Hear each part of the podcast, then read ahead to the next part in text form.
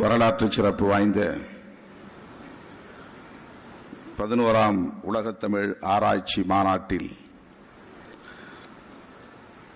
பங்கேற்க வருகை தந்திருக்கிற தமிழ் அறிஞர் பெருமக்களே, மலேசிய அரசின் சார்பில் இந்நிகழ்வை வெற்றிகரமாக நடத்துவதற்கு முழுமையான ஒத்துழைப்பை நல்கியிருக்கிற மலேசிய பிரதமர் அவர்களின் வாழ்த்துக்களோடு இந்நிகழ்வில் பங்கேற்று நிறைவாக உரையாற்றவிருக்கிற தொழில் முனைவோர் மேம்பாட்டு கூட்டுறவு அமைச்சகத்தின் துணை அமைச்சர் செனட்டர் சரஸ்வதி கந்தசாமி அவர்களே,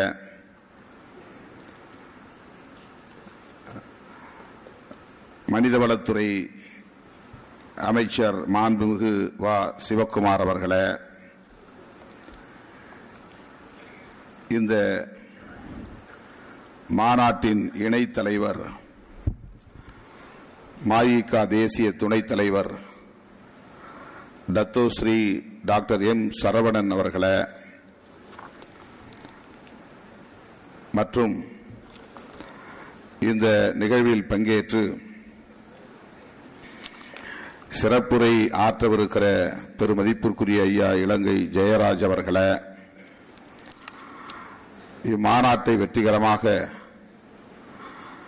ஒருங்கிணைத்து நெறிப்படுத்திக் கொண்டிருக்கிற ஐயா கிருஷ்ணன் அவர்களே, தமிழ்நாட்டில் எங்களை எல்லாம் ஒருங்கிணைத்து இந்நிகழ்வில் பங்கேற்க வழிகாட்டிய அருமை சகோதரர் அன்பு சகோதரர் வேதநாயகம் அவர்களே,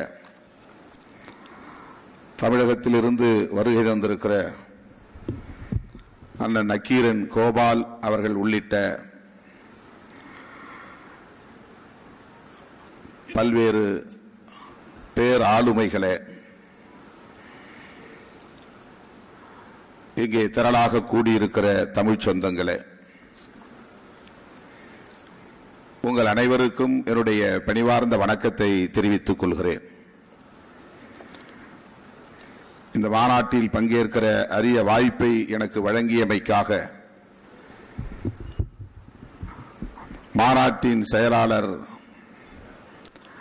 ரியா கிருஷ்ணமணியம் உள்ளிட்ட அனைவருக்கும் என்னுடைய நெஞ்சார்ந்த நன்றியை உரித்தாக்குகிறேன்.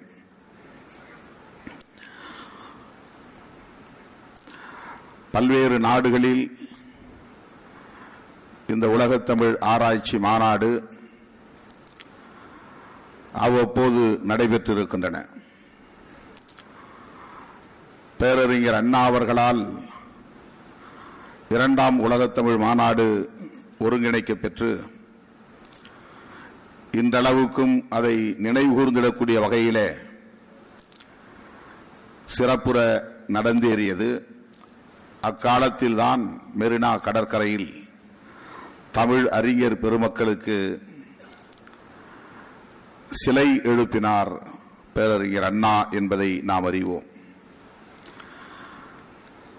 அதன் பின்னர் எம்.ஜி.ஆர். அவர்களால் மதுரையிலே 5ஆம் உலகத்தமிழ் மாநாடு வெற்றிகரமாக நடந்தேறியது. உலகத்தமிழ் ஆராய்ச்சி மாநாட்டின் வரலாற்றிலே அதுவும் பொன்னெழுத்துக்களால் பொறிக்கப்படக்கூடிய ஒரு பெரு நிகழ்வு என்பதை நாம் அறிவோம்.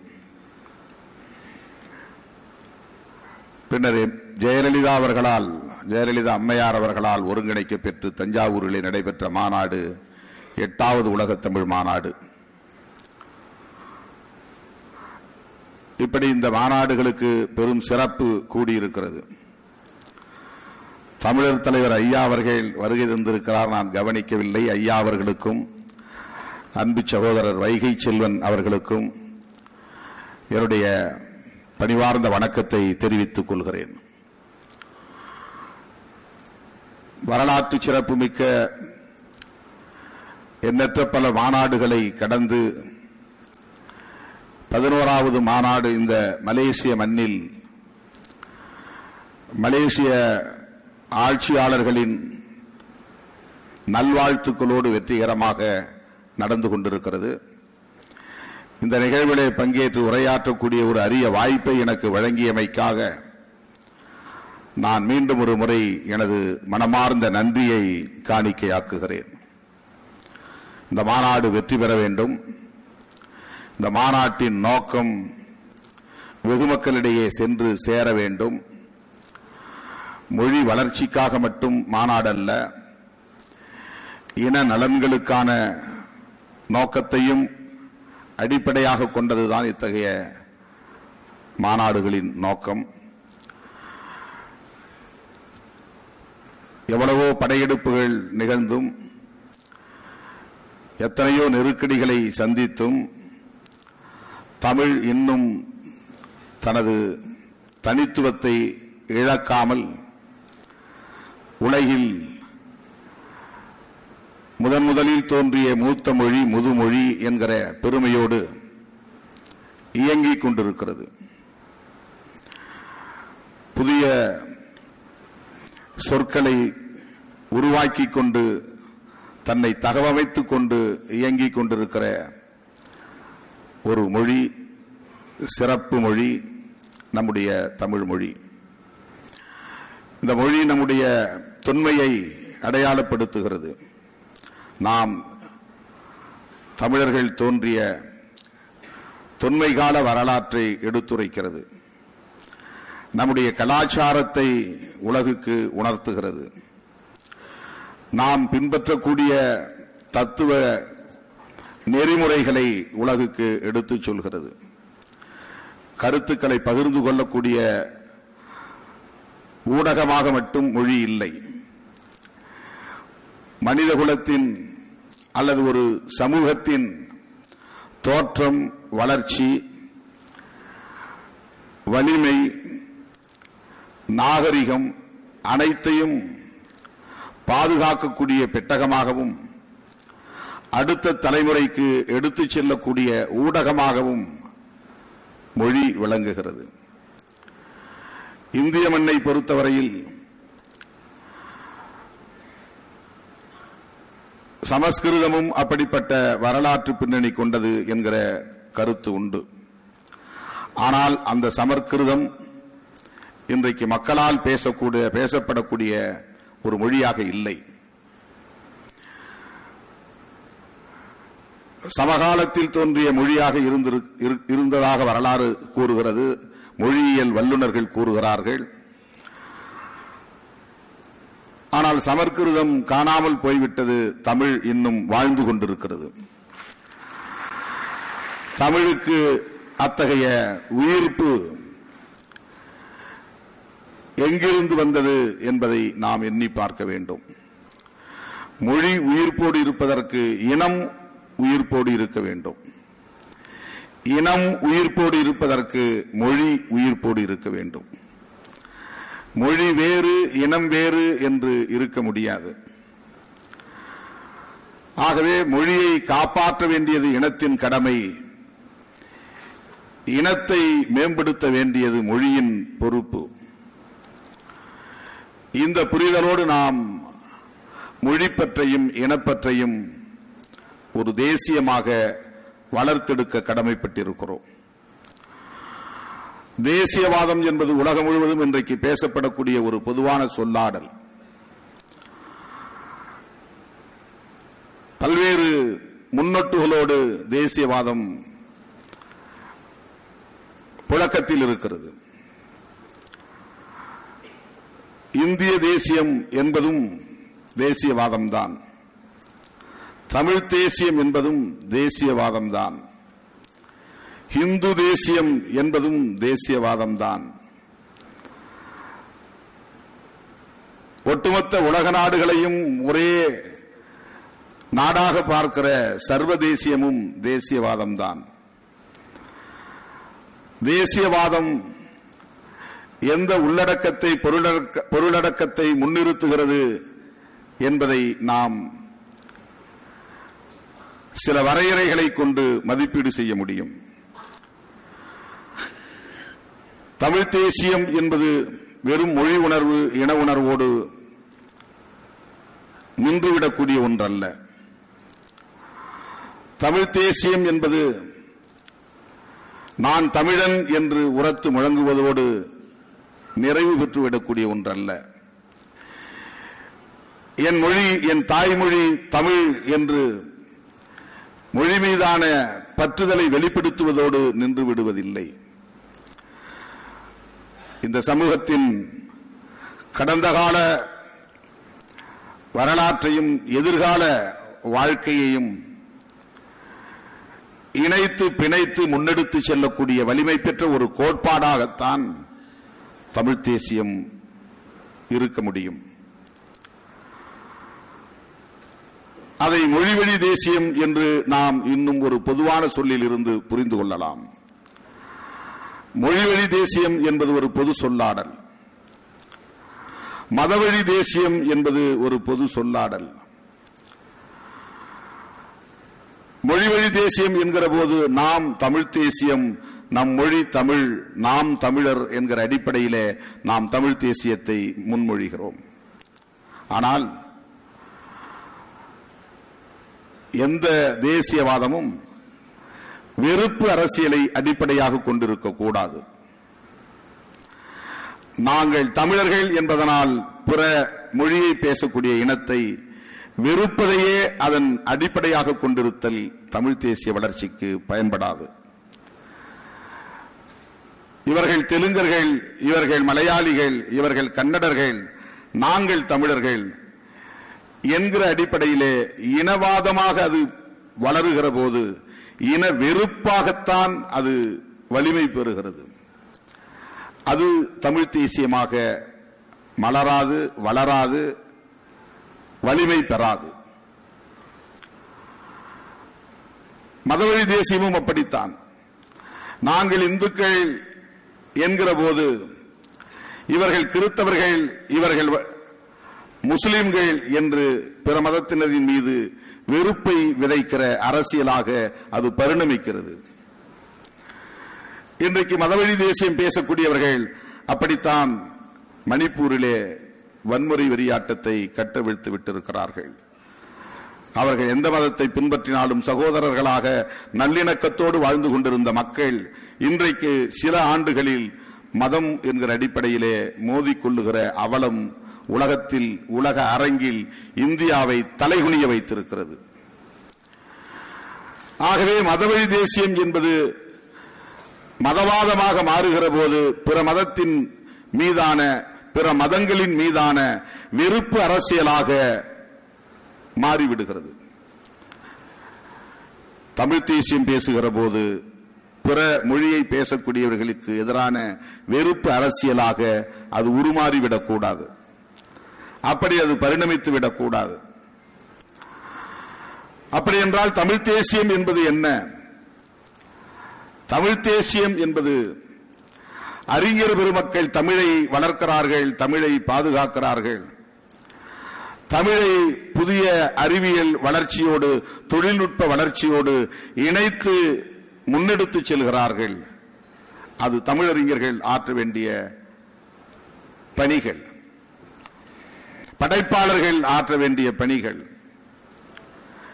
புதிய புதிய இலக்கியங்களை உருவாக்குதல், புதிய படைப்புகளை உருவாக்குதல், தமிழ் மொழியை வளர்ப்பதற்கு, தமிழ் மொழியை காப்பதற்கு, தமிழ் மொழியை புதிய அறிவியல் தொழில்நுட்ப வளர்ச்சியோடு தகவமைத்து முன்னெடுத்து செல்வதற்கு அவர்கள் பொறுப்பேற்கிறார்கள். அரசியல் களத்திலே, சமூக களத்திலே பணியாற்றக்கூடிய எம்மை போன்றவர்கள் அரசியல், சமூக, கலாச்சார உரிமைகளை மீட்டெடுப்பதற்கான ஒரு களமாக தமிழ்த் தேசிய களத்தை முன்வைக்க வேண்டிய தேவை இருக்கிறது. கலாச்சார உரிமைகளை மீட்பது என்பதனால், மொழி உரிமைகளை மீட்பது என்பதனால், இன உரிமைகளை மீட்பது என்பதனால் அதுவும் வெறுப்பு அரசியலாக மாறிவிடக்கூடாது.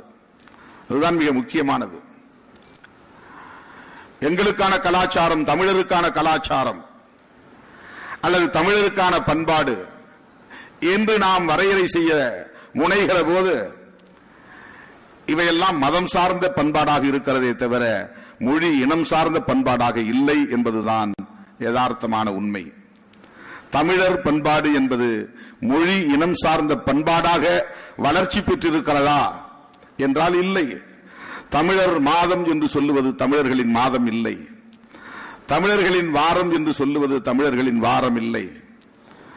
தமிழர்களின் கிழமை என்று சொல்லுவது தமிழர்களின் கிழமையாக இல்லை. தமிழர்களின் பண்டிகைகள் என்று சொல்லுவது தமிழர்களின் பண்டிகைகளாக இல்லை. மதம் இனத்தில் பெரும் ஆதிக்கம் செலுத்துகிறது. மதம் கூடாது என்பதல்ல,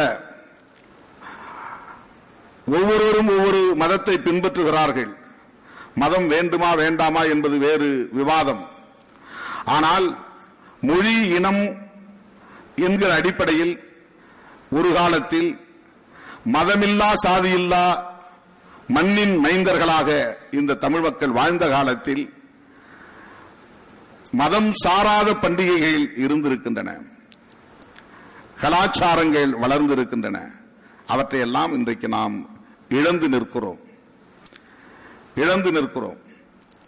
அதற்கு என்ன காரணம் என்றால், மொழி இனம் சார்ந்த ஒரு சமூகத்தின் முழுமையான வரலாற்றை புரிந்து கொள்ள இயலாத நிலையில், புரிந்து கொள்வதற்கு முனைப்பு செய்யாத நிலையில், கால ஓட்டத்தின் போக்கிலே இந்த சமூகத்தை நாம் அப்படியே பயணிப்பதற்கு அனுமதித்ததன் விளைவு, படையெடுப்புகளால், ஆட்சியாளர்களால் அவர்களின் கலாச்சாரமும் அவர்களின் மொழியும் இந்த எளிய உழைக்கும் மக்களின் மீது திணிக்கப்பட்ட நிலையில் இன்றைக்கு நாம் வெறும் மொழியையும் வெறும் இனத்தையும் மட்டுமே மிச்சமாக வைத்திருக்கிறோம். நமக்கான வரலாறு புதைந்து போய் கிடக்கிறது. அந்த வரலாற்றை நாம் மீட்டெடுப்பதற்கான முயற்சியில் ஈடுபடவில்லை. ஆகவே அந்த வரலாற்றை கண்டறிவதுதான் தமிழ் தேசியம், அந்த வரலாற்றை மீட்டெடுப்பதுதான் தமிழ் தேசியம். அந்த வரலாற்றை மீட்டெடுப்பதற்கான ஒரு போராட்டம் தான் தமிழ் தேசிய போராட்டமாக இருக்க முடியும். அது இந்திய அளவிலான பார்வையோடு கூடியதாக அமைய வேண்டிய தேவை இருக்கிறது. இந்தியாவை பொறுத்தவரையில் மொழிவழி தேசியத்தை நாம் அந்தந்த மாநிலங்களில் அந்தந்த மக்கள் வாழக்கூடிய மொழி அடிப்படையிலான தேசியத்தை அங்கீகரிப்பதும் ஊக்கப்படுத்துவதும் நம்முடைய கடமை. தமிழ் தேசியம் மட்டுமே வளர்ந்துவிட முடியாது. கன்னட தேசியமும் வளர வேண்டும், மலையாள தேசியமும் வளர வேண்டும், தெலுங்கு தேசியமும் வளர வேண்டும். அப்போதுதான் தமிழ் தேசியமும் வளரும். மொழிவழி தேசியம் என்பது இந்தியாவில் கட்டமைக்கப்பட வேண்டும். அந்த மொழிவழி தேசியத்தை வளரவிடாமல் தடுக்கிற முயற்சி மதவழி தேசியவாதிகளால் முன்னெடுக்கப்படுகிறது. தமிழனாக நீ வாழக்கூடாது, ஒரு இந்துவாக வாழ், இதுதான் மதவழி தேசியம். நம்முடைய முன்னோர் காலத்தில் நாம் எப்படிப்பட்ட பரந்த பார்வை உள்ளவர்களாக இருந்திருக்கிறோம், மனித குலத்தை எப்படி மனிதநேயத்தோடு அணுகியிருக்கிறோம், எல்லோரையும் நாம் சகோதரத்துவத்தோடு அணுகியிருக்கிறோம் என்பதற்கு நம்முடைய மொழிகளே சான்றுகளாக இருக்கின்றன.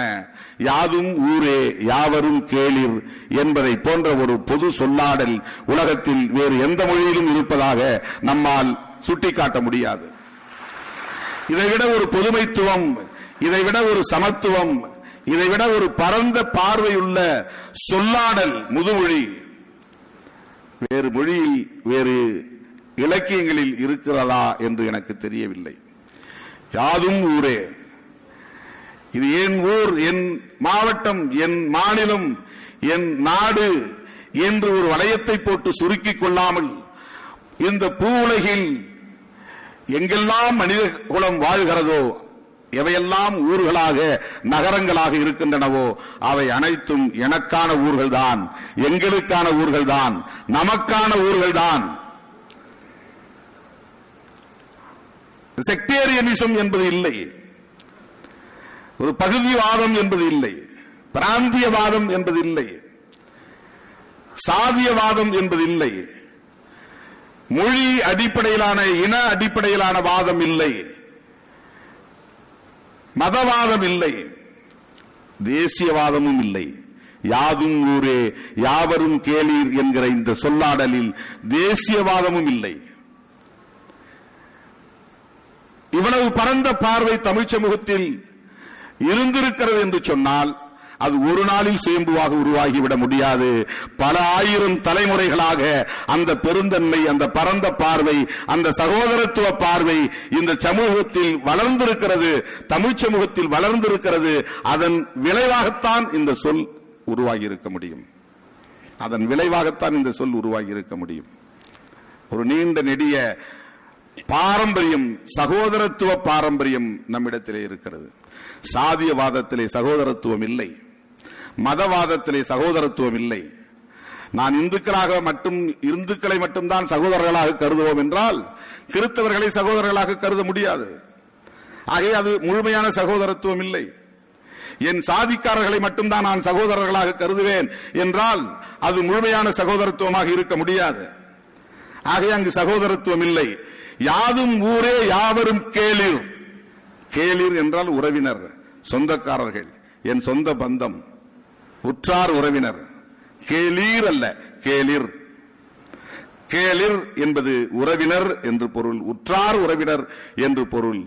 எனக்கு என் குடும்பத்தை சார்ந்தவர்கள் தான் என் சொந்தம் என்று கருதாமல், என் ஊர்க்காரன் தான் என் சொந்தம் என்று கருதாமல், என் சாதிக்காரன் தான் என் சொந்தம் என்று கருதாமல், என் மொழிக்காரன் தான் சொந்தம் என்று கருதாமல், என் மதத்தை சார்ந்தவன் தான் சொந்தம் என்று கருதாமல், உலகில் தோன்றிய அத்தனை மாந்தகுலம் ஒட்டுமொத்த மனிதர்களும் என் சொந்தம் என்று பார்க்கிற பார்வை தமிழ் சமூகத்தில் வளர்ந்திருக்கிறது. அது கணியன் பூங்குன்றனின் கருத்தல்ல, ஒட்டுமொத்த தமிழ்ச் சமூகத்தின் பாரம்பரிய சொத்து, ஒட்டுமொத்த தமிழ்ச் சமூகத்தின் பாரம்பரியமான ஒரு சொத்து. ஒரு நீண்ட நெடிய பாரம்பரியம், மரபு, அதற்கு இல்லாமல் இப்படி ஒரு சொல் உருவாக முடியாது. தமிழ் மண்ணிலே திடீரென்று பெரியார் தோன்றியிருக்க முடியாது. பெரியார் என்ற ஒரு சமத்துவ மேதை, ஒரு சமத்துவ போராளி தோன்றியிருக்கிறார் என்றால் அந்த சிந்தனை தமிழ் மண்ணில் நீண்ட காலம் பேசப்பட்டிருக்கும், பரவியிருக்கும். அதன் விளைவாக அவர் உருவாகியிருக்கிறார். புரட்சியாளர் அம்பேத்கர் திடீரென்று சுயம்புவாக தோன்றிவிடவில்லை. அவருக்கு முன்பு மகாத்மா ஜோதிபா பூலே இருந்திருக்கிறார். அவருக்கு முன்னால் பல நூறாண்டுகளாக எத்தனையோ சமத்துவ சிந்தனையாளர்கள் தோன்றியிருக்கிறார்கள். நமக்கு வரலாறு தெரிந்த காலத்தில் பார்க்கிற போது புத்தர் அதைத்தான் முன்மொழிந்திருக்கிறார். 7500 ஆண்டுகளுக்கு முன்னால் புத்தர் விதைத்த சிந்தனைதான் அம்பேத்கர் தோன்றுவதற்கும் பெரியார் தோன்றுவதற்கும் காரணம். இதுதான் ஒரு ஞான வழியிலான, அறிவு வழியிலான ஒரு பாரம்பரிய தொடர்ச்சி. யாதும் ஊரே யாவரும் கேளீர் என்கிற அந்த சொற்றொடர், அந்த சொல்லாடல் என்பது தமிழ்ச் சமூகத்தின் பெருமையை பேசுகிறது. ஆனால் இன்றைக்கு தமிழர்கள் அந்த சொல்லிலிருந்து, சொல்லாடலிலிருந்து, அந்த வரலாற்றிலிருந்து, அந்த வரலாற்று பாரம்பரியத்திலிருந்து முற்றாக விலகி சாதியாக, மதமாக சுருங்கி கிடக்கிறான். இந்த சாதியவாதம், மதவாதம் என்பது தமிழ்ச் சமூகத்திலிருந்து அப்புறப்படுத்தப்பட வேண்டிய ஒன்று. அப்போதுதான் இப்படிப்பட்ட மாநாடுகளின் நோக்கம் நிறைவேறும். தமிழர்கள் ஒன்றுபட வேண்டும் என்று நாம் எதற்காக சொல்லுகிறோம்? ஏன் தமிழர் ஒற்றுமை நமக்கு தேவை? மாநில உரிமைகளை நாம் ஏன் கேட்கிறோம்? ஆற்று நீர் உரிமைகளை நாம் ஏன் கேட்கிறோம்? கல்வி உரிமைகளை நாம் ஏன் கேட்கிறோம்? இந்தி திணிப்பை நாம் ஏன் எதிர்க்கிறோம்? சமஸ்கிருத ஆதிக்கத்தை நாம் ஏன் எதிர்க்கிறோம்? இத்தனை ஆயிரம் ஆண்டுகளாக பாதுகாக்கப்பட்டு வந்த தமிழ்ச் சமூகத்தின் பாரம்பரியம் முற்றாக சிதைந்து போய்விடக் கூடாது. உலகம் முழுவதும் வாழ்கிற ஒட்டுமொத்த 7 கோடி தமிழர்களின் எதிர்காலம் கேள்விக்குறியாக மாறிவிடக் கூடாது. கடந்த கால வரலாறு சிதைந்துவிடக் கூடாது. எதிர்கால வாழ்க்கை கேள்விக்குள்ளாகிவிடக்கூடாது. இந்த பாதுகாப்பு உணர்ச்சியில் இருந்துதான், இந்த தற்காப்பு உணர்ச்சியில் இருந்துதான் நாம் தமிழ் தேசியம் என்கிற ஒரு வாதத்தை முன்வைக்கிறோமே தவிர பிற மொழியின் மீது பிற இனத்தின் மீது வெறுப்பை உமிழ்வதற்காக அல்ல. மதவாதம் பேசக்கூடியவர்கள் இன்றைக்கு திராவிட அரசியலை கேள்விக்குள்ளாக்குகிறார்கள். திராவிட அரசியல் என்பது பெரியார் காலத்திலிருந்து வளர்த்தெடுக்கப்பட்ட அரசியல் களத்திலே வளர்த்தெடுக்கப்பட்ட ஒரு கோட்பாடாக இன்றைக்கு புரிந்து கொள்ளப்பட்டாலும் கணியன் பூங்குன்றனார் பேசிய யாதும் ஊரே யாவரும் கேளீர் என்பதுவும் திராவிட அரசியல் தான். யாதும் ஊரே யாவரும் கேளீர் என்பதுவும் திராவிட அரசியல் தான். திராவிட அரசியல் என்றால் சமத்துவ அரசியல் என்று பொருள். திராவிட அரசியல் என்றால் சமூக நீதி அரசியல் என்று பொருள்.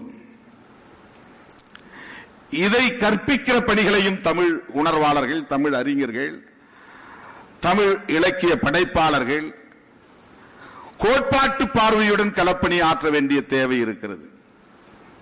நான் சொல்ல விரும்புகிற செய்தி அதுதான். நாம் வெறும் மொழிப்பற்றோடு இனப்பற்றோடு பணியாற்றுவது மட்டுமே தமிழ் தேசியத்தை வளர்த்து விடாது.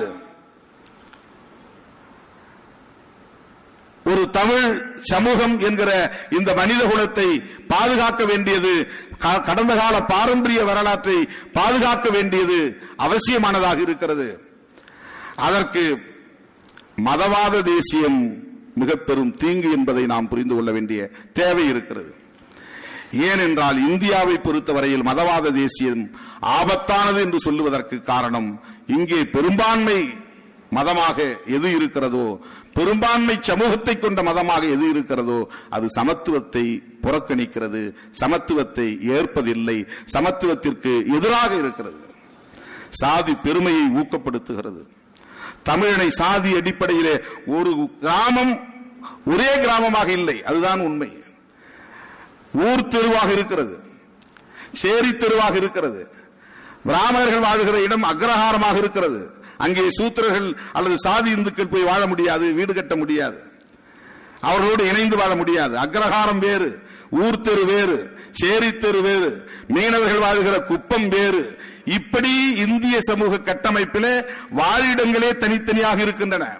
ஊர் தெருக்குள்ளே புகுந்தால் கோனார் தெரு வேறு, செட்டியார் தெரு வேறு, படையாட்சி தெரு வேறு, முதலியார் தெரு வேறு, பிள்ளைமார் தெரு வேறு, முக்குளத்தோர் தெரு வேறு என்று ஒரே கிராமத்தில் தெரு தெருவாக சாதி பெயர்களில் கிராம கட்டமைப்பு இருக்கிறது. இப்படி இந்த தமிழ் சமூகத்தை கூறு போட்டு இருக்கிறது எது? இப்படி கூறுபட்டு கிடக்கிற இந்த தமிழ் சமூகத்தை தமிழர்களாய் அணிதிரட்டுவதற்கு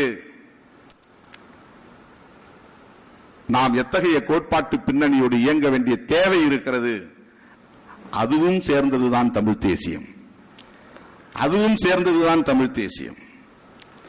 அந்த கோட்பாட்டு பார்வையோடு கூடிய படைப்பு தான் தமிழ் தேசிய படைப்புகளாக இருக்க முடியும். அதிலே ஒன்று சமூக நீதி அரசியல், சமத்துவ அரசியல். உலகம் முழுவதும் இருக்கிற எல்லா மதங்களும் சமத்துவத்தை, சகோதரத்துவத்தை போதிக்கின்றன. மதங்கள் நிறுவனங்களாக இருக்கின்றன, இன்ஸ்டிடியூஷன்ஸ். அந்த மதங்கள் முன்வைக்கக்கூடிய கொள்கைகள், தத்துவங்கள் பாகுபாடுகளை பேசுவதில்லை, சகோதரத்துவத்தை பேசுகிறது. தத்துவம் வேறு, தத்துவத்தை நடைமுறைப்படுத்துகிற இன்ஸ்டிடியூஷன் வேறு. இஸ்லாம் என்பது தத்துவம், முஸ்லீம் மதம் என்பது நிறுவனம். அது மசூதியை கட்டுகிறது, இமாம்களை உருவாக்குகிறது, உலமாக்களை உருவாக்குகிறது, குர்ஆனை பயிற்றுவிக்கக்கூடிய பயிற்சியை தருகிறது. அது இன்ஸ்டிடியூஷனல் ப்ராசஸ். ஆனால் இஸ்லாம் என்பது தத்துவம், கிறிஸ்தவம் என்பது தத்துவம், பௌத்தம் என்பது தத்துவம். அந்த தத்துவங்கள் சகோதரத்துவத்தை பேசுகிறது. இந்து மதத்தின் தத்துவம் எது? வைணவத்தின் தத்துவம் எது? சைவத்தின் தத்துவம் எது? அல்லது இந்துத்துவத்தின் தத்துவம் எது? சனாதனம்தான் அதன் தத்துவம் என்று சொல்லப்படுகிறது, அவர்களால் கிளைம் செய்யப்படுகிறது, உரிமை கோரப்படுகிறது. அந்த சனாதனம் சகோதரத்துவத்தை மறுக்கிறது. இதுதான் பிரச்சனை, இதுதான் சிக்கல். இது தமிழ் சமூகத்தின் மீதான தாக்குதலையும் செய்கிறது, தமிழ் சமூகத்தின் மீதான தாக்குதலையும் செய்கிறது, தமிழர்களின் ஒற்றுமையை சிதைக்கிறது, தமிழர்களின் ஒற்றுமையை சிதைக்கக்கூடிய எதையும் தமிழர் தேசியமாக நாம் முன்னெடுக்க முடியாது. எனவே தமிழ் தேசியம் என்பது சமூக நீதியையும் சமத்துவத்தையும் அடிப்படையாக கொண்டதாக இருக்க வேண்டும் என்பதற்கு கணியன் பூங்குன்றனாரின் யாதும் ஊரே யாவரும் கேளிர் என்கிற சொல்லாடலே உயர்ந்தது. உலகத்தமிழ் ஆராய்ச்சி மாநாட்டின் நோக்கம் சமத்துவத்தை அடிப்படையாக கொண்ட தமிழ் தேசியத்தை வளர்ப்பதாக இருக்க வேண்டும் என்பதை சொல்லி இந்த வாய்ப்புக்கு நன்றி கூறி முடிக்கிறேன். நன்றி, வணக்கம்.